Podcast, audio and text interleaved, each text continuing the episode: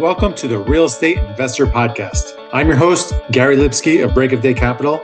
I talk to leading experts to discuss a wide range of subjects to educate investors on best in class practices to build legacy wealth and positively impact communities. Let's jump in. Hey, everyone. Welcome to another episode of the Real Estate Investor Podcast. I'm your host, Gary Lipsky with Break of Day Capital. Be sure to join our Facebook group, Asset Management Mastery, where we have a great community of thousands of like minded individuals sharing resources and best practices. Hey everyone, we have launched the BODC Multifamily Impact Fund. Invest with a trusted operator with a track record of success.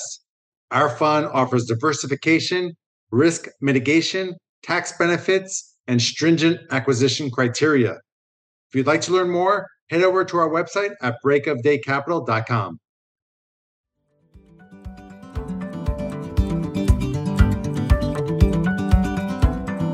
Choosing the right insurance coverage for multifamily properties isn't that complicated if you know who to talk to.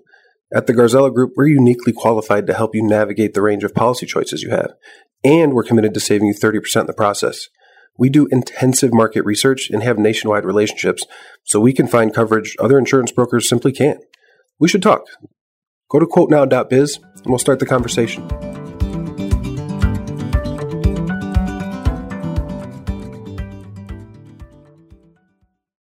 Today on the podcast, we have my friend Christina Suter. Christina founded FIBI Pasadena, which has over 3,900 members, where she hosts monthly meetups and where I've spoken at a number of times.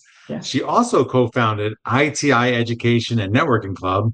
She's a real estate consultant, hosts the Real Estate Breakthrough podcast, has mm-hmm. spoken at numerous real estate conferences.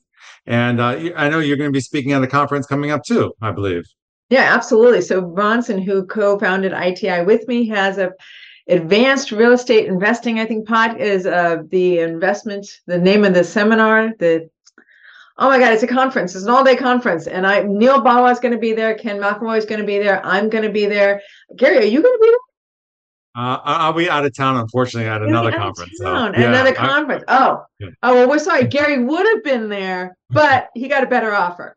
But uh, no, it's really going to be fun, and it's just it's lovely because it's one of the few local LA platforms that I feel like is very good. No sales, focus on education and networking, which is the consistent message with FIBI Pasadena, ITI, almost all the educational platforms I partake in. That really is our focus. And it's going to have some great information as well and like-minded individuals. So if you're into awesome. win-win deals, you know, that is your thinking and philosophy in invest as an investor in real estate, then this is the right place for you to go. So listeners, check that out. And Christina, thank you for joining us. Can you start by telling the listeners a little bit more about yourself and what you do? Sure. So uh, the story is always the same story, but I'm going to add a little bit this time. Basically, I started investing at 17 unintentionally.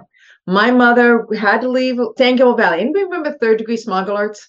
Like literally in the snow area on the East Coast, you have snow days. We had smog days. So Lily, you couldn't go outside because the smog was so bad. So in that time period, my mom had asthma and she had to leave the family house and move up north. And she asked all three kids, Hey, anybody want to take care of the house? Because I gotta like go. And I raised my hand and said, I will. And then she's like, okay, here. And she literally titled it over to me. Like all of a sudden, I own a house.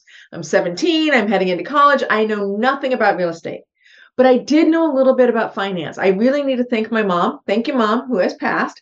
Thank you, mom, for the grounding. I was nine years old when I owned my first stock. I was 12 years old when I had my first checkbook. She was teaching me about budgets when I was 16. By the time I moved out at 17, I already knew about budgeting. So she really had built a financial understanding in my brain. So by the time I got the house, it was like, okay, well, I don't know what I'm doing, but I went out to my aunt and uncle. I bought a condo for my brother. And that's kind of where the journey began. You asked me later about pivotal points in my history. So I'll save that next story for that question.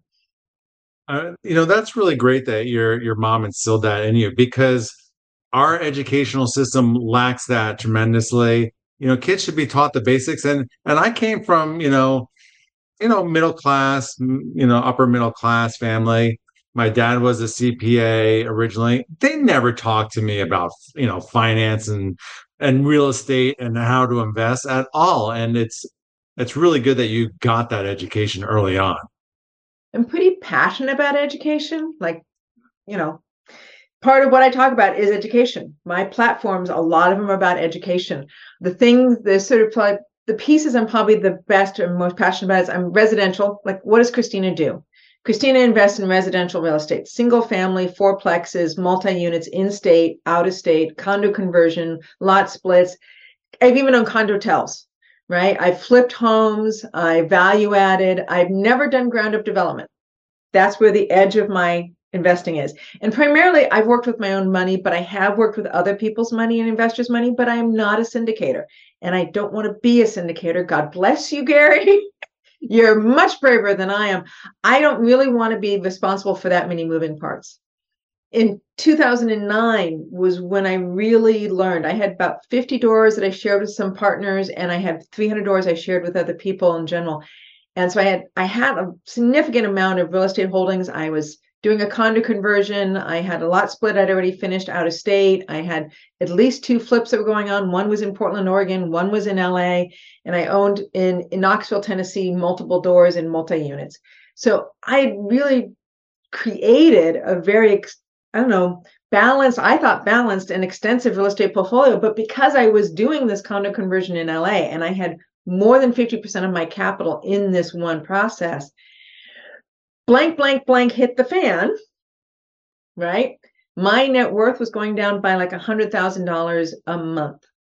And I froze for six months and I used all, I had like 350 to $500,000 in cash reserves, thinking I could make it through any downturn. Don't I have more than enough cash to be able to continue to pay the bills? Isn't that the rule of thumb?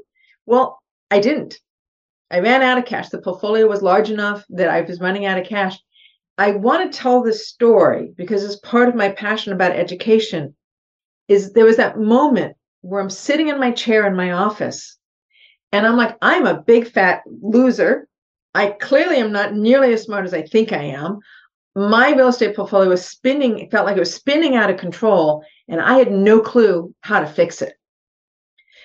And I, I just sat there in that moment. I went, I just need to give up. I, I just need to give up right? We all, I think we all, as longtime investors, have that moment where we just go, look, I'm a freaking loser and I just need to stop and I just need to accept what a loser I am and I just need to give up and I need to like throw it in. But the thought that kept me from doing that was would I be proud of myself when I was 80? Or would I regret this decision for the rest of my life? And I decided I would regret it for the rest of my life if I didn't continue to participate and what I was passionate about, what had brought me freedom, what I knew I loved playing in, that created the day I wanted to have, gave me the time freedom I was looking for, I would be regretting myself and my sense of fear. I'd be giving in to the fear. So I didn't. So I started having phone calls. I have come up with a rule of thumb. I had this one guy who was doing intentional short sales. And I had this one guy who I was talking to, and he's like, You're just so bad. We lent you the money. I can't believe it. I mean, this was like yelling, like, you are a horrible human being. And and he made me cry several times. And so I now have a rule of thumb that if you make me cry, I'm going to hire a lawyer. So because the only way I could get him to stop yelling at me was to put somebody who was maybe a little more reserved, a little more protected than I was between me and him but I needed to not give up on my portfolio. And so it was really a, a process of really discovering what my inner grit meant. What does it mean to double down as an investor? If I this is a marathon and not a sprint, and it's what I'm going to do for the rest of my life, I have to find the grit to be completely accountable for what I own and who I am going to be in that. It took personal growth, which I've done for a very long time, and married it with my real estate in a way that was irrevocable that being successful in real estate was about my mindset. Being successful in real estate was being willing to be yelled at and to be a failure, a loser, and have my brain yelling at me and go, you know what? I, I remember my one of my success moments was I got this text on a flip I was doing in the uh, 2014 15 time period, and I got this text on, oh, ah, right? You have that text, right? You go, ugh, right? This is, and I put the phone down and went, you know what? In the morning, I'll have a solution. So rather than doubling back into that story. I trusted that I would have a solution. I put the phone down, and the next morning I had a solution. I called a team member and I went, Hey, this is what's up. What do you think? And I relied on the quality of my team and the clarity of my thinking, the willingness to be successful in order to move myself forward. So, what I'm passionate about now is education and mindset so that you can have the grit and the self trust to stay committed to a field that will challenge you to get yourself from where you are now to true financial freedom. And to me, true financial freedom isn't just cash, it's freedom in your brain. It's the freedom to go, I'm happy. I'm okay if I've got 3 million. I'm okay if I've got 20 million because peace is in here, not out there. Mic drop. I mean, uh, great story. I love it. You know, mindset is everything and and forget the loser talk. I mean, that's such bad self-talk. You know, we all face those struggles. I don't care how successful you've been. I mean, there, there how many times I've I've gotten no's from potential partners or investors, you know, or I couldn't get a deal that someone else was willing to pay more. I mean, it's just figuring it out, you know. There we're constantly faced obstacles and, and the ones that can figure it out are the ones that are successful, you know, and you did that. So you should be incredibly proud of yourself. Well, thank you. I use it in my consulting work now. Yeah. Right. And another thing I took away, and uh, it's, it's so important that team, you know, you're able to call someone. Real estate is such a team sport. You know, I can't take down a, a big deal by myself. I might, I might need someone to help with net worth, liquidity. Look at the deal. What are, what are my, what are my blind spots? You know, right. there's all these different people that you can utilize to get the deal done and it's such important to have a big network and and to have friends in the industry and then that's what you're cultivating let's talk about your education platform because i've seen it with my eyes how many people attend your uh, your mastermind your your meetups and you're launching them into the real estate world and and they're doing really big things. So it's impressive. So talk about what. So was your motivation because of yourself, or was there other motivation? Well, 2009, remember, was the time where I went. I'm not going to give up. 2011 was when I started FIBI Pasadena. I think it was 2017 or 18. We started the FIBI Pasadena multifamily with Bronson. And then we just founded ITI, which is Investor to Investor, which is a sister club to the FIBI Pasadena Club. Basically, took the multifamily and called it ITI. And what was important in that transition was for a long time, I just ran the FIBI Pasadena Club as a platform for supporting new investors, where I had also in 2007 started my real estate consulting practice. So previously, I had been a small business management consultant. It's kind of where I landed. I'd worked in childcare. I worked as a receptionist before Persian Brothers. You know, I did all the same things that everybody else did, right? I I was a teacher for a little while, an elementary teacher, and then a computer instructor. So I worked while my real estate portfolio grew. But then I eventually got to the point where it was big enough where real estate became my focus. And I can talk about that story another time. But in, two, in 2011 was when I said, okay, look, I want to help other people grow and I want to be a leader. And I was encouraged by my coach to say, well, why don't you teach people about real estate? And I went, I, I can't teach people about real estate I was like, but you've been investing in real estate longer than you've even been a consultant for. So why would you not? And I went, I guess I could. And I, I always had in it the concept of financial freedom, be a financial leader. I love working with people. Notice I worked in childcare. I worked as a teacher, both in elementary and, and in high school levels. And I worked in special ed. So I love helping people grow. I love helping people find their sense of freedom. I I my greatest joy is being able to inspire or catalyze transformation, abundance, and freedom for myself and others. That's my greatest joy. So my consulting practice is based on that concept.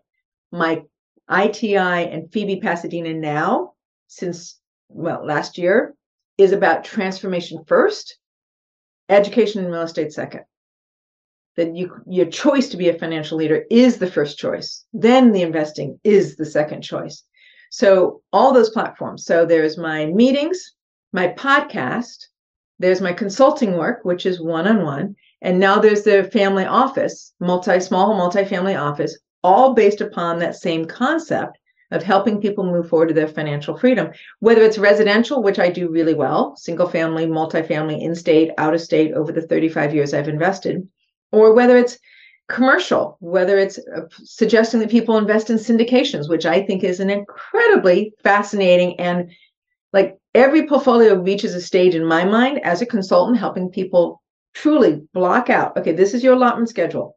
This is what your returns are. This is where your financial freedom comes is by being able to do the block and tackle of what it means to own this in your buy box in your portfolio. And part of that should be syndications. There's a point where you want to be able to diversify cash without diversifying too much of your time. And syndications are the perfect way to do that because you can trust an expert who has more time and more invested than you do in making it successful. You give them $100,000, they make it work. You get to pay attention to this portion of your portfolio where you're the expert. So it's value in time and it's being able to protect your own capital. I also like the sheer diversification of it. Like, you know, I drink my own bathwater. I've been an investor and I drink my own bathwater and I've overinvested in my own projects and I've paid the cost of that. Now I'm like, no, no, no, no. Let me take some capital and put it in somebody else's bathwater so that I'm not intentionally setting setting myself up for wiping myself out.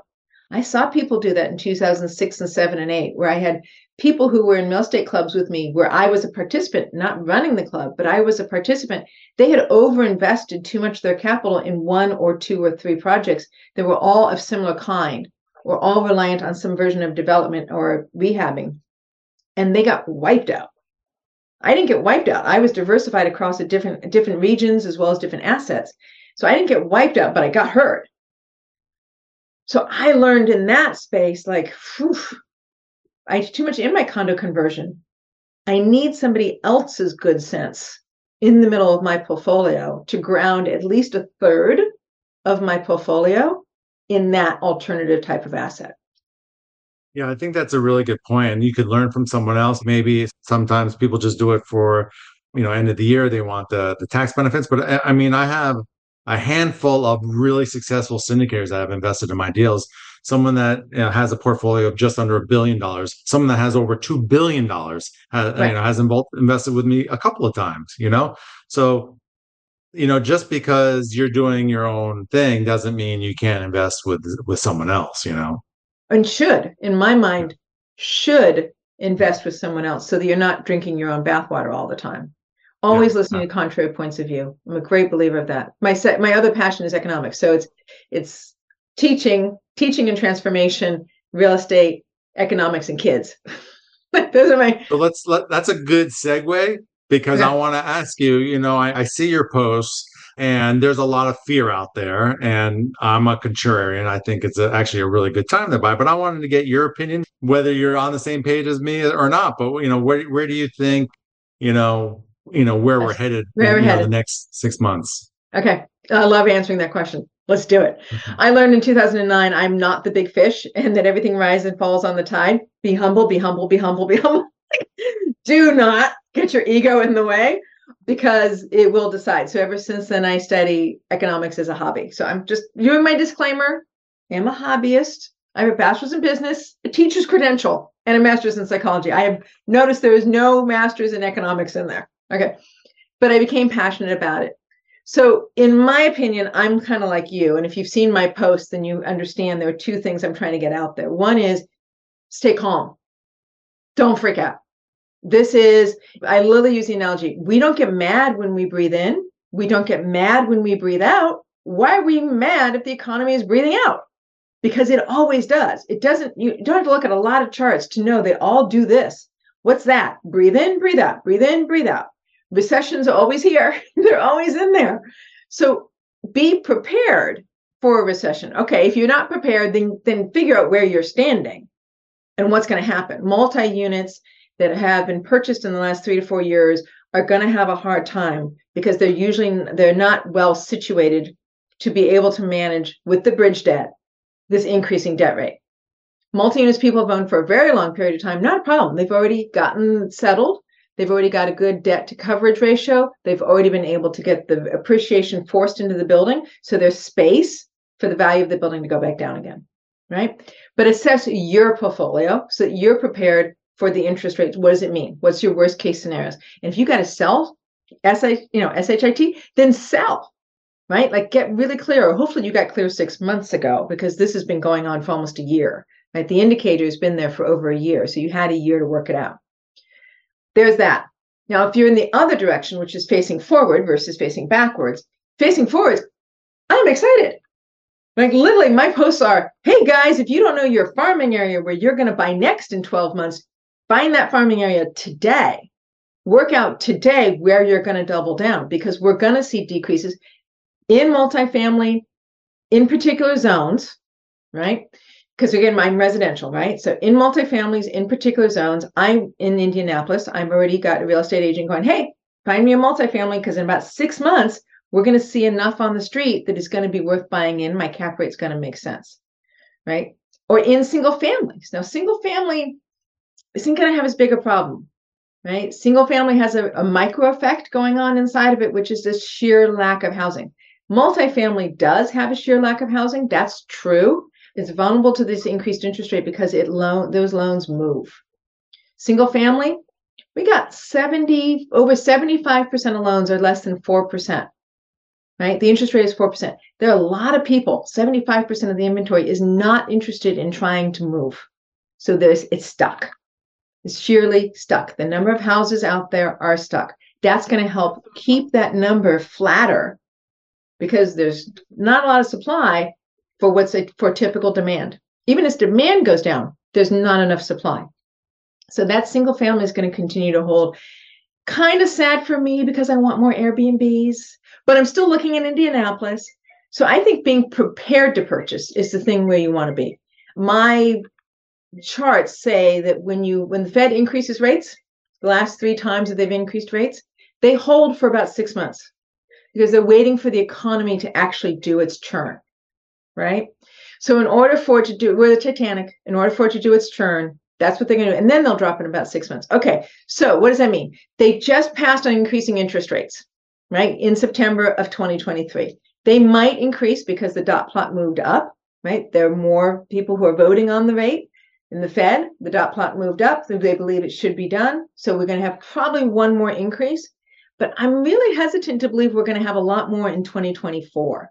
So you add six months from the last increase, that's going to be about middle of 2024. We might start to see a downturn in interest rates. Now, I'm just looking through a crystal ball. My crystal ball might be might have big cracks in it, but I'm using the past to suggest to me a future. When I also look at the charts, I see about 12 to 18 months based on the last seven downturns we've had. About 12 to 18 months after the Fed has peaked their rate their rate increase is when real estate national real estate hits its bottom. So literally, I'm like, oh, we're almost at the top of the Fed increasing rates. We have 12 to 18 months is our buy-in period.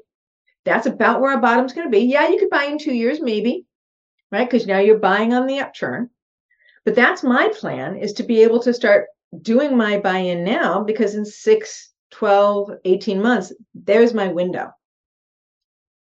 Well said. Well said. Easily to understand for the beginner investor out there. So thank you. I, I fully agree. I think there's uh, yeah some really good opportunity. I think there's some opportunity now even you know where you are seeing some deals that are distressed or selling uh, at, a, at a big discount and people will be jumping in. There's trillions of dollars of dry powder sitting on the sidelines waiting to attack. Don't wait trying to figure out you know the perfect bottom because you're never no. going to find it. No, no, no, no, no. Can I be agitated enough? Don't yeah. wait for the bottom. Wait for the buy-in number.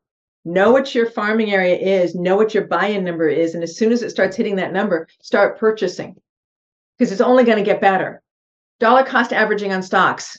You can dollar cost average on your real estate too if you want. Right? Start buying as soon as it hits your number and keep purchasing until it doesn't until the buy-in isn't right anymore. It should take you right through the end of the downturn, the bottom of the downturn, the beginning of the upturn.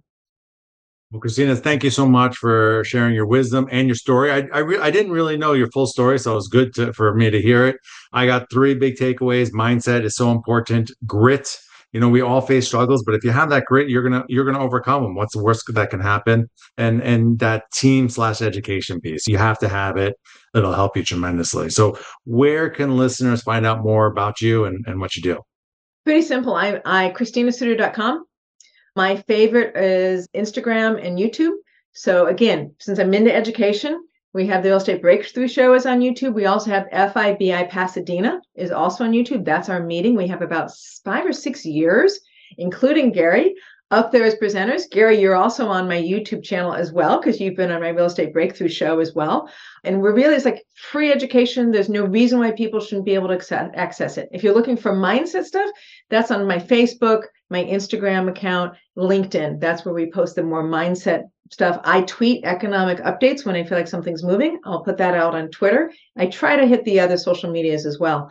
But Christina Suter, S-U-T-E-R dot com. And I'm looking forward to it. We're expanding my website right now, right? We got the consulting practice, but now we're building the multifamily office website as well. So you can find a lot of information there.